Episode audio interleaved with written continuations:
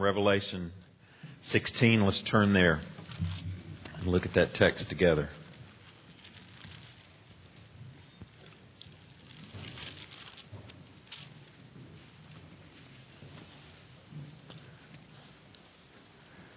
In Revelation chapter 15, the, the temple of God was opened, and out of it came this living creature and gave to the seven angels seven bowls of God's wrath to be poured out. So we begin in verse 1 of chapter 16 to see that unfold. then I heard a loud voice from the temple telling the seven angels, Go and pour out on the earth the seven bowls of the wrath of God. So the first angel went and poured out his bowl on the earth, and harmful and painful sores came upon the people who bore the mark of the beast and worshipped its image. The second angel poured out his bowl into the sea, and it became like the blood of a corpse, and every living thing died that was in the sea. The third angel poured out his bowl into the rivers and the springs of water, and they became blood. And I heard the angel in charge of the water say, Just are you, O Holy One, who is and who was, for you brought these judgments. For they have shed the blood of saints and prophets, and you have given them blood to drink. It is what they deserve. And I heard the altar saying, Yes, Lord God the Almighty, true and just are your judgments. The fourth angel poured out his bowl on the sun and it was allowed to scorch people with fire. They were scorched by the fierce heat, and they cursed the name of God who had power over these plagues. They did not repent and give him glory. The fifth angel poured out his bowl on the throne of the beast, and its kingdom was plunged into darkness. The people gnawed their tongues in anguish and cursed the God of heaven for their pain and sores. They did not repent of their deeds. The sixth angel poured out his bowl on the great river Euphrates, and its water was dried up to prepare the way for the kings from the east. And I saw, coming out of the mouth of the dragon, and out of the mouth of the beast, and out of the mouth of the false prophet, three unclean spirits like frogs. For they are demonic spirits, performing signs, who go abroad to the kings of the whole world to assemble them for the day, for the battle on the great day of God the Almighty. Behold, I'm coming like a thief. Blessed is the one who stays awake, keeping his garments on, that they may not go about naked and be seen exposed. And they assembled them at the place that in Hebrew is called Armageddon. The seventh angel poured out his bowl into the air, and a loud voice came from the temple, from the throne, saying, It is done. And there were flashes of lightning, rumblings, peals of thunder, and a great earthquake, such as there had never been since man was on the earth. So great was that earthquake. The great city was split into three parts, and the cities of the nations fell. And God remembered Babylon the Great to make her drain the cup of the wine of the fury of his wrath. And every island fled away, and no mountains were to be found. And great hailstones about 100 pounds each, fell from heaven on people. And they cursed God for the plague of the hail because the plague was so severe. Let's pray. Lord, this is a, a stunning, awful passage that we read. And it will seem to some unfair. It will seem to some uh, harsh. Uh, Father, we need uh, your perspective to see this and understand it as we should, and we pray for that. We thank you that while this day is coming, it's not here yet. So, Father, while we are in this day of grace, we pray that grace would be poured out on anyone today who's never trusted in Jesus, the one who takes wrath so we don't have to fear it and that we, as your people, Lord, who have trusted in Christ, would be reminded today of that great grace and the urgency, Lord, that this passage communicates. And we pray that in Jesus' name. Amen. Perspective. Perspective. A point of view or a way to see something. All right? We all have different perspectives on, on events and people and things that go on around us. Perspective is, is an attitude towards something, a way of regarding something. Let me illustrate perspective this way and see if it helps us understand a little bit about what we're seeing here in Revelation chapter 16. Um, when I was 11 years old, I remember distinctly what went on during the year of 1968 as um, as the Reverend Martin, uh, Dr. Martin Luther King was assassinated and I remember when Senator Robert Kennedy was assassinated. I remember seeing him laying on the floor of that kitchen in that hotel with a busboy holding his head in his hands. It was on June 5th, 1968. He was a former um, senator. He was a former, excuse me, a former attorney general who had served under his brother and he was U.S. Senator, and most folks agree that he would have more than likely been the Democratic nominee for President of the United States that year. He had just won the California primary. And he was shot in the head there in that kitchen by a young man named Sirhan Sirhan. And he was 24 years old at the time, Sirhan Sirhan was. He was a Palestinian Christian who took, um, took great issue with the way that the Kennedys supported Israel and that was the reason that he shot uh, Senator Kennedy. So, I was reading this week a letter in the Wall Street Journal that was written by his youngest daughter, Rory Kennedy, who was still in her mother's womb when her father was killed.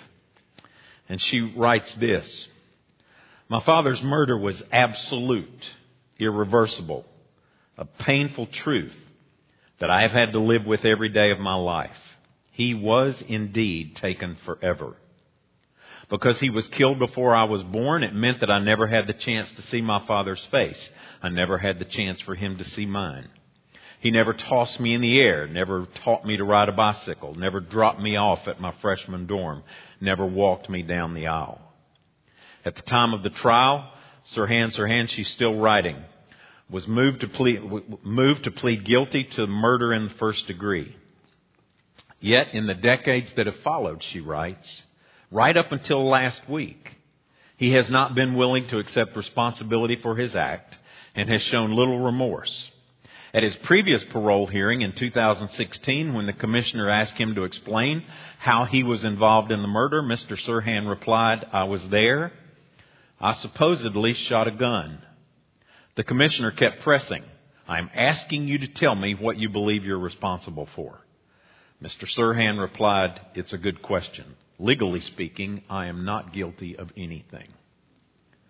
She goes on. It is true that Mr. Sirhan has been incarcerated for a long time, for 53 years to be exact. That is, after all, an easy number for me to track. It's the same number of years that my father has been dead. It is the age that I turn on my birthday this year. The decision to release Mr. Sirhan still has to be reviewed by the full parole board and then by California's governor. I ask them for my family and I believe for our country too to please reject this recommendation and keep Sirhan Sirhan in prison. Her letter and her position is agreed to by nine other Kennedy children. Two have said that they support the recommendation of the parole board that Sirhan Sirhan be paroled. Now it's still up to the to the governor. It's still up to others in the in the city in the state there of California. But if we understand her perspective, that her father was taken, that her father was killed in cold blood, premeditated, it's easy for us to understand her perspective that I don't want that man released. I don't think that's the best thing to do. I don't think that's the just thing to do. That perspective helps us understand, right? Well, without God's perspective, and without understanding the travesty of what has been done against a good and gracious God, we will not understand Revelation chapter 16. It will seem harsh it will seem more awful than it should be. And unless we see the heinous reality of the crime of our sin, against the backdrop of God's holiness and His character, His goodness and His kindness. Unless we see sin that way, then we will see the consequence of that sin as unfair, unjust, overkill, if you will. James Hamilton's a pastor. He's written a commentary on, on Revelation that I've, I've used and I appreciate it. I think he helps us understand this perspective, God's perspective. Listen to what he says. God makes this pristine world where everything is good. He gives humans everything they need for life and happiness. And He only gives one command. They break it and then start devising ways to be more offensive and abominable. They start stealing and boasting and murdering and fornicating, and their thoughts are only evil all the time. Now consider that God is a just God. He is holy and righteous and good, and He is personally offended by our sin. Imagine how much sin there is in the world to offend God. We are to love God with all our heart, soul, mind, and strength. Over the last seven days, consider your life and consider how many seconds you have done that and how many you have not. When we are not walking by faith, he says, and loving God, we are sinning. Now multiply all your personal sin by seven billion nine hundred million. That's the number of people alive today. And then multiply that heap of transgressions by 6,000 years. Does God have a right to be offended at the sin of humanity?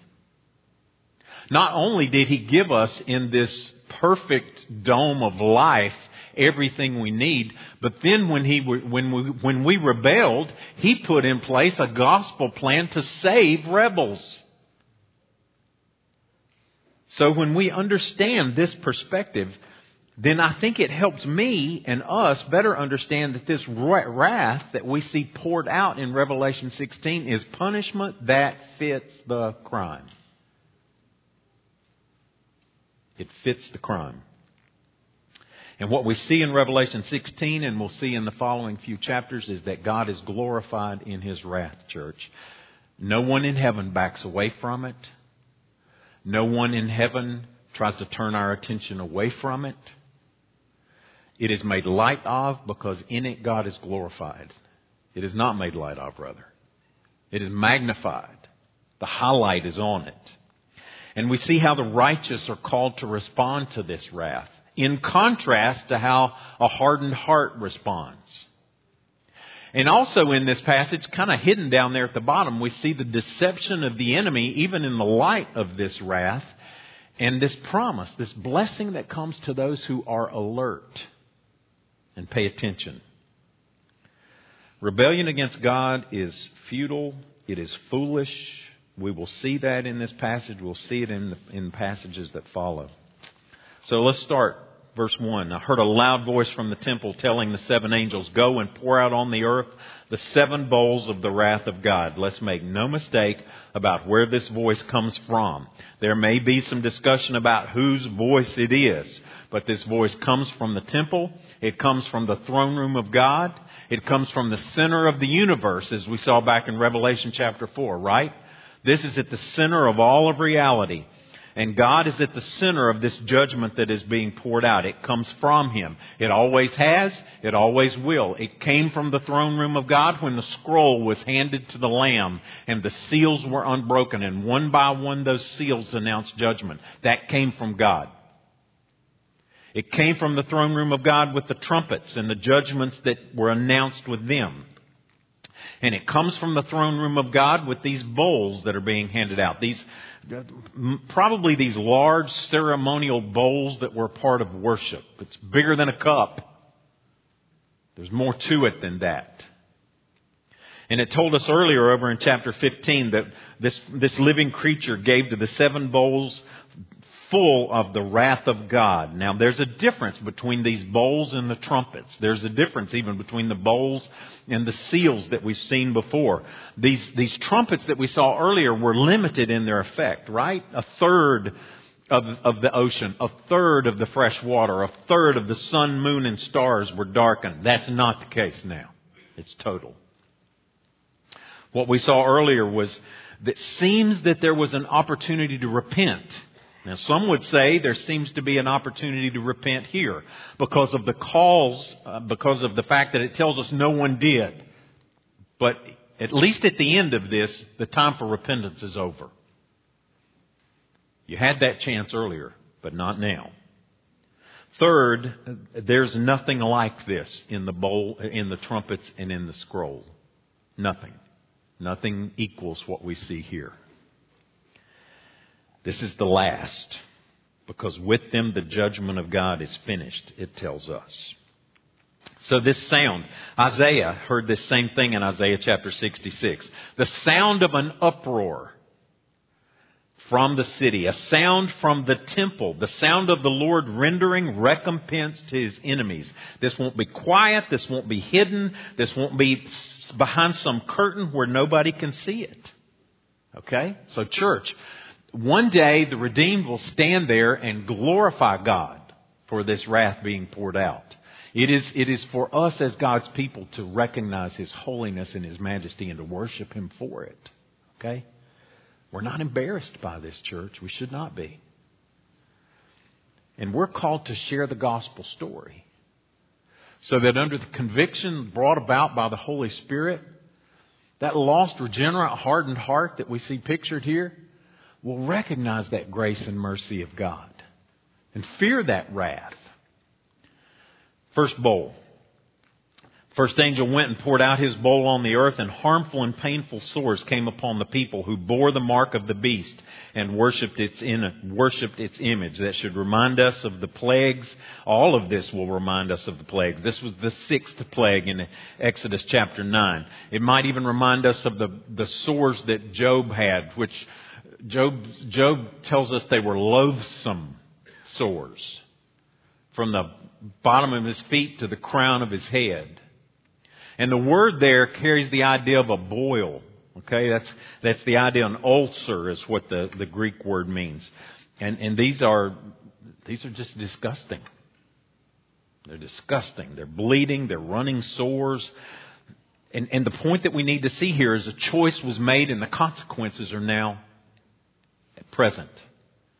These are those who worship the beast and those who bear the mark of the beast and worship its image. A choice was made and there are consequences here. The second angel poured out his bowl, it says in verse 3, into the sea. And it became like the blood of a corpse. The blood of a corpse. And every living thing died that was in the sea. With the trumpet, a third of the ocean was impacted. Here, it's complete. It's total. And it's not just turned into blood, it's turned into the blood of a corpse. And, and, and what commentators agree that that means is that this is, this is coagulated, it is, it is thick, it is probably black, it is sticky, it, it's just hard to, I can't imagine what this is. And what I can't even imagine beyond that is that it's covering 70% of the earth. It's the seas, it's the oceans. And so the great majority of the mass of the earth, of, of what covers the earth, has been turned into this coagulated mess. And everything in the seas dies. Everything dies. The National Oceanic and Atmospheric Administration, NOAA, I was reading this week on their website says that there are 228,450 known species of life in the ocean. and then it goes on to say there are as many as 2 million more that are a total mystery. A total mystery. Scientists estimate that 91% of the ocean species have yet to be classified because 80% of our oceans are still unmapped and uncharted. So we have no idea what's down there in over 80% of it. But what we're told here is that well, it will all be dead. And you know what? I remember this from science class. When the oceans die, humanity dies. Because 50% of our oxygen comes from the ocean. And the oceans process more CO2 than all of the plants on the earth. Humanity cannot survive without the oceans. When the oceans die, so do humanity. Bowl number three. The third angel poured out his bowl into the rivers and the springs of water, and they became blood. So think through the consequences here. Think through the process. There's no fresh water to wash the bodies that are suffering so badly.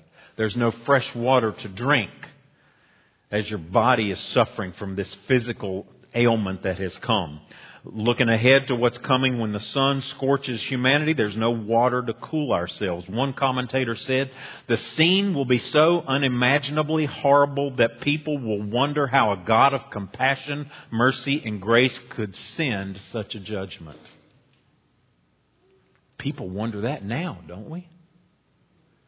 When we see tsunamis or when we see earthquakes or when we see things happening around us that seem to just stretch us, we go, what is up with that? How is it, how is a, a good God allowing that to happen? Philosophers, biblical philosophers, and, and secular philosophers call this a theodicy, meaning how do we explain, how do we deal with the issue of evil in light of God's goodness? And I think Revelation 16 helps us understand. It gives us a perspective that helps us get a grasp on this reality. In fact, the angels here shed light on the issue. This is as it should be, the angel says. It is what they deserve. Just are you, O Holy One, who is and who was. For you brought these judgments. They have shed the blood of saints and of prophets, and you have given them blood to drink. It is what they deserve. And then there's this sound that comes from the altar. Back in Revelation chapter 6, I heard the altar saying, Yes, Lord God the Almighty, true and just are your judgments.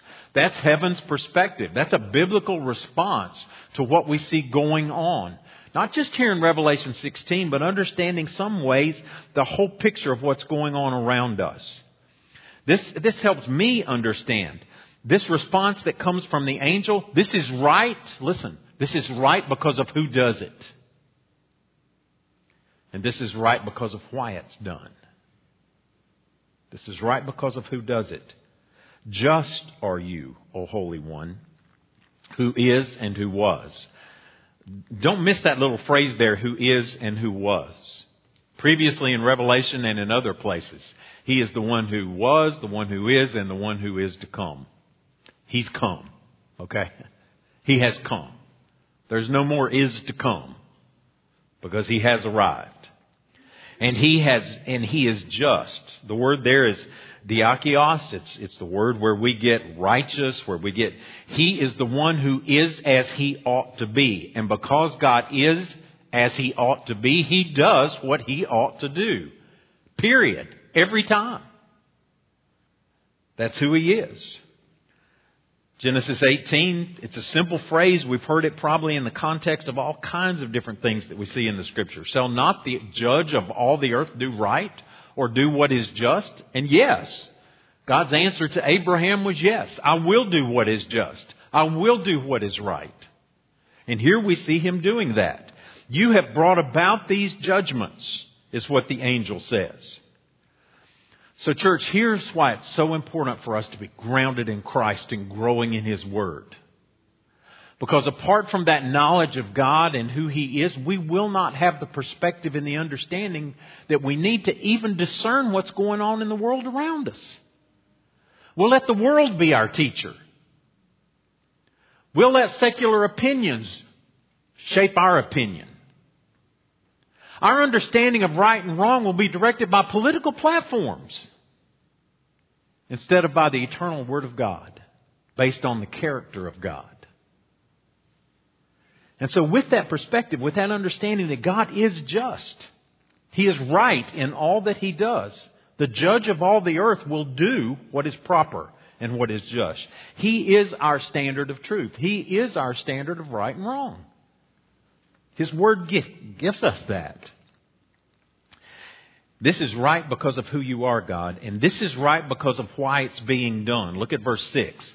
They have shed the blood of saints and prophets, and you have given them blood to drink. It is what they deserve. In Revelation chapter 6, those martyrs under the throne who had given their life blood for their faith cried out, How long, O God, before you avenge, before you avenge our death? And here the answer comes. This is punishment that fits the crime. And we don't always see it now. I understand that. It's hard to discern sometimes. I understand that. But we will. That's what this timeless, eternal perspective gives us. What will happen in the end will ultimately line up with God's character, even if it doesn't make sense now. I know how often it does not make sense, right? It just doesn't. But God is never out of control. He is never arbitrary. He is never fickle. He is never inconsistent. He's not manic. He is not erratic. What he does is right. He is the standard. And, and the angels and the saints agree with that. We need that perspective. All right? Let's look ahead. What comes next? Bowl number. Turn my page here. Bowl number four. The fourth angel poured out his bowl on the sun, and it was allowed to scorch people with fire. I've thought about this a lot this week. No, not just because it cooled off. Praise God for that. Amen. Man, I'm telling you what, this mountain boy does not like the summertime. You'd think I'd be used to it by now, but uh, here's here's what I've been thinking about. First, we have the oceans, then we have the fresh water, then we have this this picture of, of, of light and darkness, and here we have this picture of of the sun being, in some ways, having this impact upon people on the earth. Here's what I want you to think about, and I'll give you this as an application. God gives us so many common graces, does He not? He gives us so much common grace. But God will one day use those means of common grace as a means of judgment. We should be thankful for it today. We should praise Him every day for it. He gives life in so many extraordinary, kind ways, physically and spiritually. But if and when humanity continues to turn against Him, those means of grace will become means of judgment. I believe He does that even today in certain ways. But it will be done here in a way that's never been seen before. Again, a fourth trumpet, the, the, the darkness of the sun, a third of the sun was darkened. But I'm not exactly sure what's going on here, and commentators differ and disagree on exactly what what happens here with the sun. You know, are locations changed? Are the clouds removed? How is it that all of a sudden the sun becomes not this means of life, but this instrument of death, instrument of misery? I don't know how that happens, but the effect is crystal clear. This searing heat will scorch in such a way that it'll seem like the atmosphere is on fire, as one commentator said. And people are miserable. I was thinking about this this week, back in June. This little small town of Lytton up in British Columbia, BC, up in the north, you know, there, there in the far northwest up in British Columbia. I think about it being this place cool, you know. I think about Glenn and Heidi and, and this beautiful part of the, the, the world over there in British Columbia. This little town of Lytton in BC set a temperature record of 121 on June the 29th. A few days later, most of the city was destroyed by a wildfire. Now we think about those kinds of temperatures in places like Death Valley, right? Death Valley still holds the record for the world's hottest temperature back in 1913, 134 degrees. The whole world will be Death Valley. and we don't know how it happens. But what is clearly seen here is that this scorching does not impact the sin hardened heart. It's, it's, almost unbelievable. They were scorched by the fierce, fierce heat. And notice what it says there. And they cursed the name of God who had power over these plagues. They did not repent and give him glory. The response of the unredeemed. I was thinking about this week. When we've been there 10,000 years bright, shining as the sun, We've no less days to sing God's praise than when we first begun. And as I was kind of singing that in my mind this morning early, these words came to my mind. When they've been there 10,000 years suffering as if on the sun, their hearts are still hard. They revile with their tongues. God's glory forever they shun. It's total opposite. When 10,000 days are up, the suffering has just begun. And even on this earth, in the light of this judgment that's coming, hell will bring no change on an unrepentant heart. We need to understand that's part of the reality of hell. Oh, it seems to be so cruel that God will punish those. But here's the deal the hardness of the heart increases as time increases, it seems. And the longer they're there, the more they deserve it. And here is just a preview. The heart that's hard stays hard in the heat. I've seen that so many times, and many of you have too. The calamities of life, the tragedies of life, the storms of life come. Oh, yes, and there are times when they are used and God works and moves and a heart responds and softens. But you have also seen it, I think, as I have, that that hard heart stays hard in the heat of that moment. Bowl number five. Fifth angel. Darkness comes on the dark kingdom. This is this is kind of interesting, kind of paradoxical to me. The fifth angel poured out his bowl on the throne of the beast and its kingdom was plunged into darkness. Now remember that through Christ, through faith in Christ, we are transferred, translated, depend on your, your, your translation, out of the kingdom of darkness into the son of, into the kingdom of the son of his beloved. Okay, so we're moved out of darkness into light, but here darkness literally comes on the dark kingdom. People gnawed their tongues in anguish. And in verse 11, and cursed the God of heaven for their pain and their sores. They did not repent of their deeds. So again, like the ninth plague in Exodus chapter 10, plunged into total darkness, it says. Jesus says this will happen in Mark chapter 13. In those days after that tribulation, the sun will be darkened and the moon will not give its light. Now again, the specifics aren't clear. We're not told. Is this physical darkness? Is this emotional darkness? Is this spiritual darkness? Is this economic darkness? Environmental darkness? Is it political darkness? I think it's a combination of all of them, most likely. We're plunged into darkness. And again, the results are clear, even if we're not sure how it's all going to unfold. There's miserable lives gnawing at their tongue. That's just a deep seated agony. Miserable lives. Profane words. They curse the God of heaven for their pain and for their sores. When, when a hardened heart should be crying out for mercy, it's not.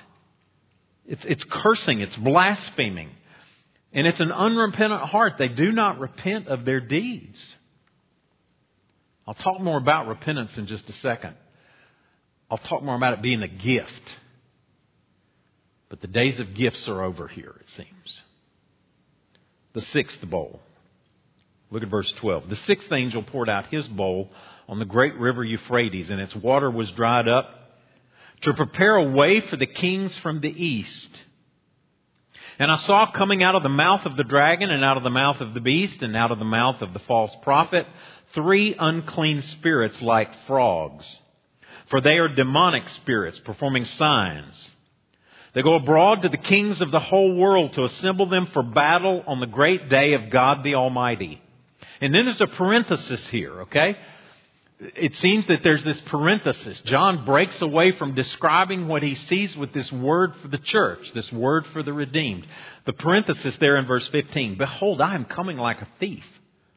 Blessed is the one who stays awake, keeping his garments on, that he may not go about naked and be seen as, and be seen exposed. Parenthesis is over. Back to verse 16. And they assembled them at the place that in Hebrew is called Armageddon. So once again, do not lose sight of the fact, church, that God is in control. And this bowl has been called an unholy exodus by one commentator. It's an unholy exodus in that what we saw happening in the exodus as they came to the sea and it was divided and the redeemed walked through it. Here we see the sea being dried up so that the kings of the east can come to this great battle.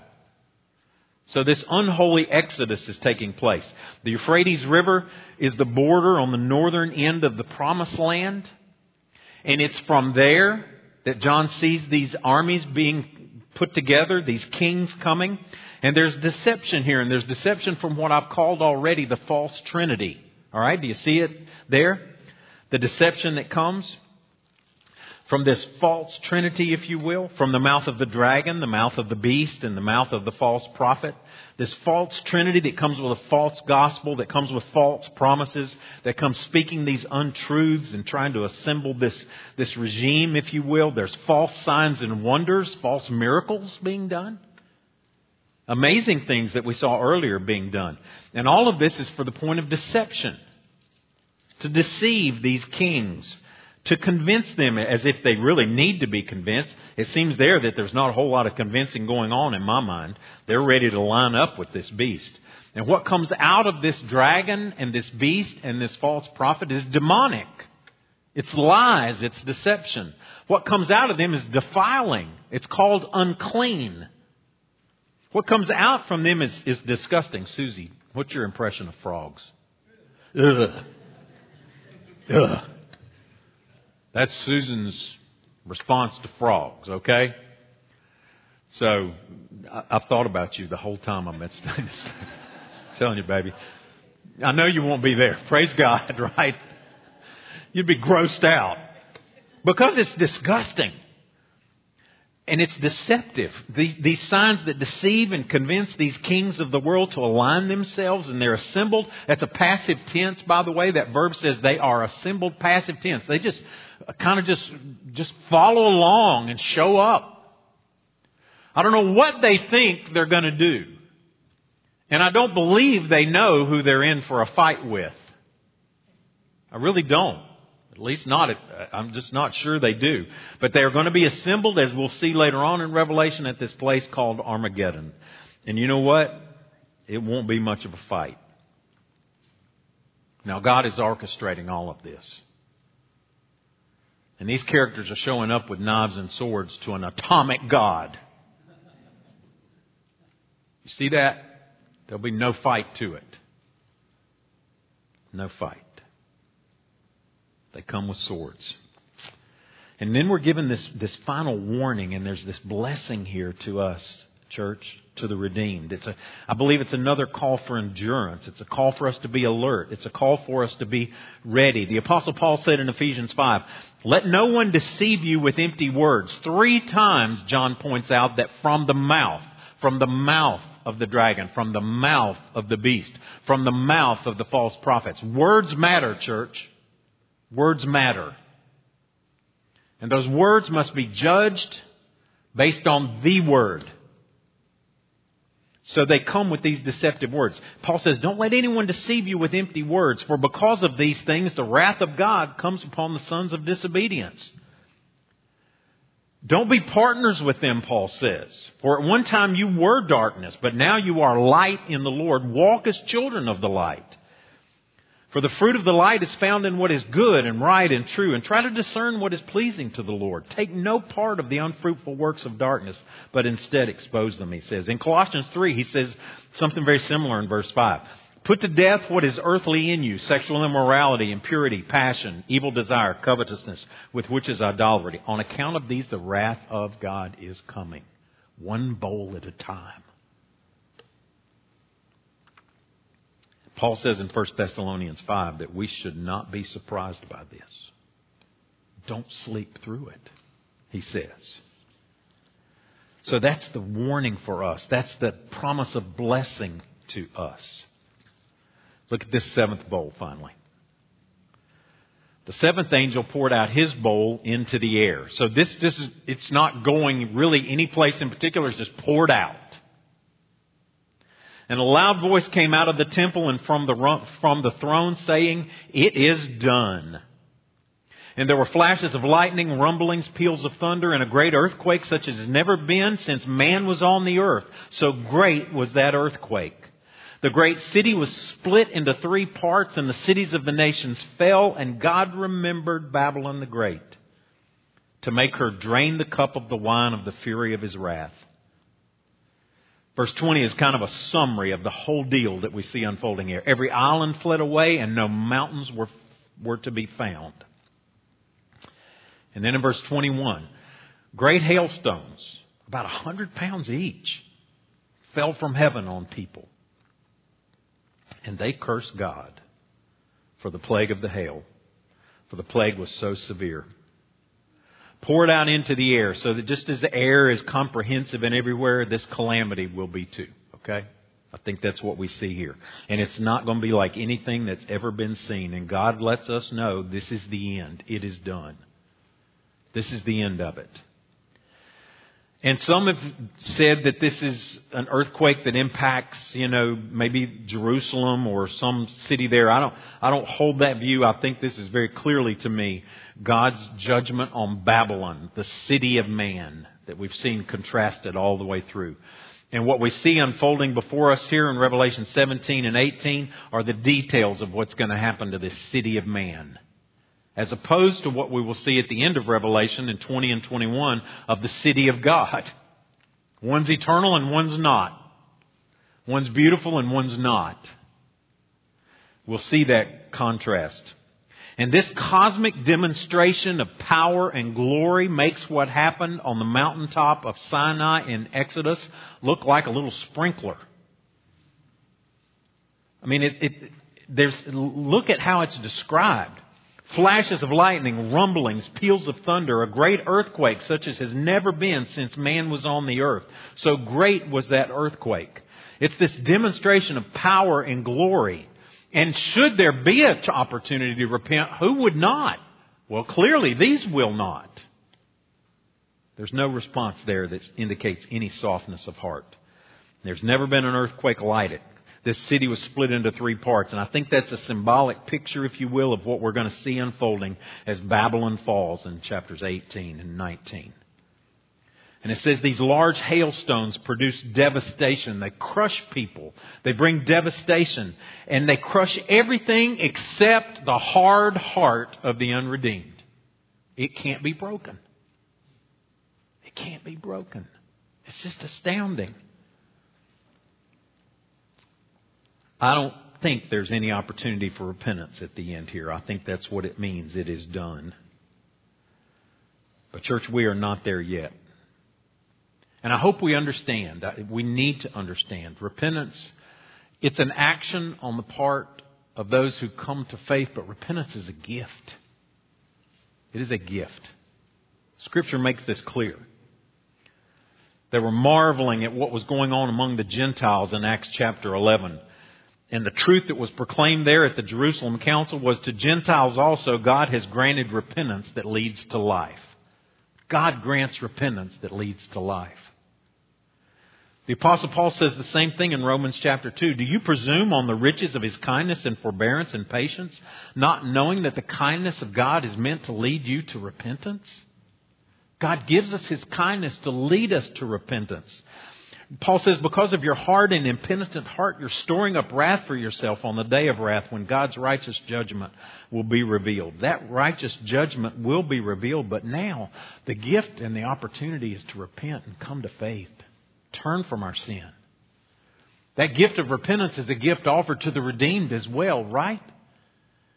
It's an encouragement to us. It's a challenge to us. It's an invitation to us to constantly be cleansed under the blood of Christ. And if we'll confess our sins, He's faithful and just to forgive us and cleanse us. Repentance is a gift from God. But there comes a time where there are no more gifts. One commentator put it this way, and it was, it was just a stark statement to me. One last time they shake their fist in God's face and curse His name. Judgment day has come and the results are certain. And he writes the response of humanity is stunning. So great is their hatred of God, they curse his name with their final dying breath. So great is that hatred for God, they curse his name with their final dying breath. What do we do with this? Well, the first application is pretty clear repentance and faith while there's still time. Again, can I just remind you of God's perspective on this? That we're, our God is holy and just, and He cannot overlook the crime of high treason, and that's what sin is. It's treason against our gracious and good God. And He, and he cannot and He will not overlook it. He will not just say, oh, it's okay that you rebelled. But instead, what he did, which is so stunning to us, it should never take, I mean, we should never lose our grasp on this amazing grace church, is that he sent his son. He sent his son to be the wrath bearer for us. We rebelled. We hated God. The gospel writers tell us and, Paul tells us that we're at enmity with God. We're his enemies. And what, what we deserve is what we see in Revelation 16. And what we are offered is the gift of the cross and the gift of his son. It's amazing. It's grace. Peter said that he died for sins once for all, the just for the unjust that he might bring us to God. The only one who is just died for those who are unjust. And because of that, justice is satisfied. And if we'll repent of our sins and put our faith in Christ and trust in Him, we fear not Revelation 16. Amen? We're not afraid of this. Because we're not guilty in God's eyes. We bear the righteousness of Christ. God is just. He'll not violate his law. He'll not violate his standard. He'll not violate his very own character. And our salvation is evidence of that. He is just and he is loving. He's gracious and he is good. He is holy and he is merciful. And all those things meet perfectly in Christ. And all those gifts are yours through faith in him. Repent and trust in Jesus. Secondly, being alert to the enemy's deception and being compassionate for those that are so deceived. I hope we've been thinking about that. The mouth of the, what comes out of the mouth of, of Satan, what comes out of the mouth of the dragon, what comes out of the mouth of the false prophet, what comes out of, even what can be seen with our eyes that could deceive us. We live in a dark world, church, and folks around us are darkened. Their hearts are darkened to the reality of who Christ is. And we're called to pray for them because only as God opens the eyes of their hearts can they begin to see. We can't do that. But we can pray for God to do that. And as He does that, as their ears are softened, as their hearts are somehow softened, then we speak those words of life into that life. We share the gospel. We present Jesus in our lifestyle, but it must be more than just how we live. Most Mormons are way more godly than a lot of us at least in their lifestyle. But they have no gospel, they have no truth. And how will they believe if they don't hear? And how will they hear if no one is sent to preach? And we are sent to preach, to share the gospel. Alertness to the deception and compassionate for those that are deceived. And then finally, just a third thing just thanksgiving and praise for the gifts of grace. I thought about that this week. Thankful for fresh water. Thankful for the ocean. Thankful for the air I breathe and for the sun that does warm us and for the shade that cools us. And thankful for these common gifts of grace that are poured out on every human and just living in the reality that those means of grace will one day become a means of judgment. Oh, how sweet and awful is our God. Sweet in his grace and awful in his wrath. And in Christ, in Christ, we are safe. We are secure. And we are sent. Let's pray.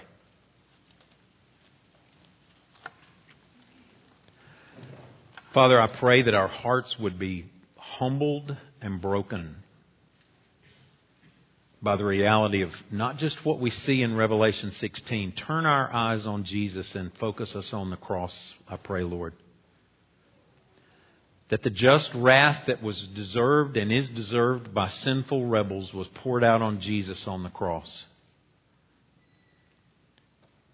And that by grace through faith, as we trust in Him, Lord, we are given that salvation. We are given that security. We are given that right standing with you. And condemnation is removed and judgment has been set aside. Fill our hearts with praise and thanksgiving for that truth. Fill our hearts with compassion and urgency for those around us that still need to come to faith in Jesus. And we pray all this in His name. Amen.